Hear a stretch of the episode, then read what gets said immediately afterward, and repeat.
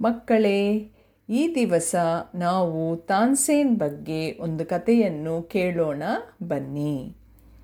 ಮೊಘಲ್ ಅರಸರಾದ ಅಕ್ಬರ್ ತಮ್ಮ ಆಸ್ಥಾನ ಸಂಗೀತಗಾರನಾದ ತಾನ್ಸೇನ್ ಹಾಡಿದಾಗ ಬಹಳ ಸಂತೋಷದಿಂದ ಇರುತ್ತಿದ್ದರು. ತಾನ್ಸೇನ್ ಬಹಳ ಖ್ಯಾತ ಸಂಗೀತಗಾರ. ಅವರು ಮೇಘಮಾಲಾ ಎಂಬ ರಾಗವನ್ನು ಹಾಡಿದಾಗ ಆಕಾಶದಲ್ಲಿ ಮೇಘಗಳು ಬರುತ್ತಿದ್ದವು. ಅವರು ವರುಣ ಎಂಬ ರಾಗವನ್ನು ಹಾಡಿದಾಗ ಮಳೆ ಬರುತ್ತಿತ್ತು.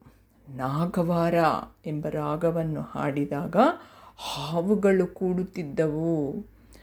ತಮ್ಮ ದರ್ಬಾರಿನಲ್ಲಿ ಇಷ್ಟು ಖ್ಯಾತವಾದ ಸಂಗೀತಗಾರ ಇರುವುದರಿಂದ ಅಕ್ಬರ್ ಬಹಳ ಗರ್ವದಿಂದ ಇರುತ್ತಿದ್ದರು. ಒಂದು ದಿನ ಅಕ್ಬರ್ ಅವರು ಪ್ರಾರ್ಥನೆ ಮಾಡುತ್ತಿದ್ದರು. ಬಹಳ ದೂರದಲ್ಲಿ ಮಧುರವಾದ ಹಾಡು ಕೇಳಿ ಬಂತು. ಹರಿದಾಸ ಎಂಬ ಭಿಕ್ಷುಕನು ಕೈಯಲ್ಲಿ ತಂಬೂರವನ್ನು ಹಿಡಿದು ಮಧುರವಾಗಿ ಹಾಡುತ್ತಿದ್ದನು. ಇದನ್ನು ಕೇಳಿದ ಅಕ್ಬರ್ ಅವರು ಬಹಳ ಆನಂದ ಹೊಂದಿದರು.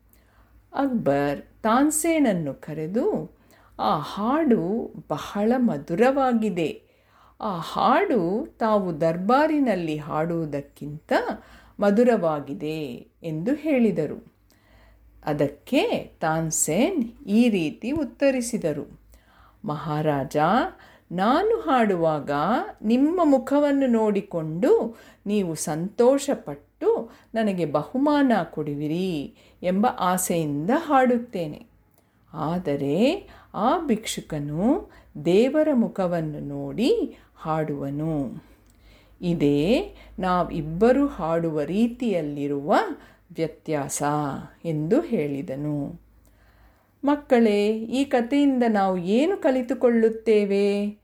ಯಾವುದೇ ಕೆಲಸ ದೇವರಿಗೋಸ್ಕರ ಯಾವ ಅಪೇಕ್ಷೆ ಇಲ್ಲದೆ ಮಾಡಿದರೆ ಭಗವಂತನು ಸಂತೋಷಪಡುತ್ತಾನೆ. ಆದುದರಿಂದ ನಾವು ಈ ದಿನದಿಂದ ಯಾವ ಅಪೇಕ್ಷೆ ಇಲ್ಲದೆ ಸಂತೋಷದಿಂದ ಪ್ರತಿಯೊಂದು ಕೆಲಸವನ್ನು ಮಾಡೋಣ. ಸಾಯಿರಾ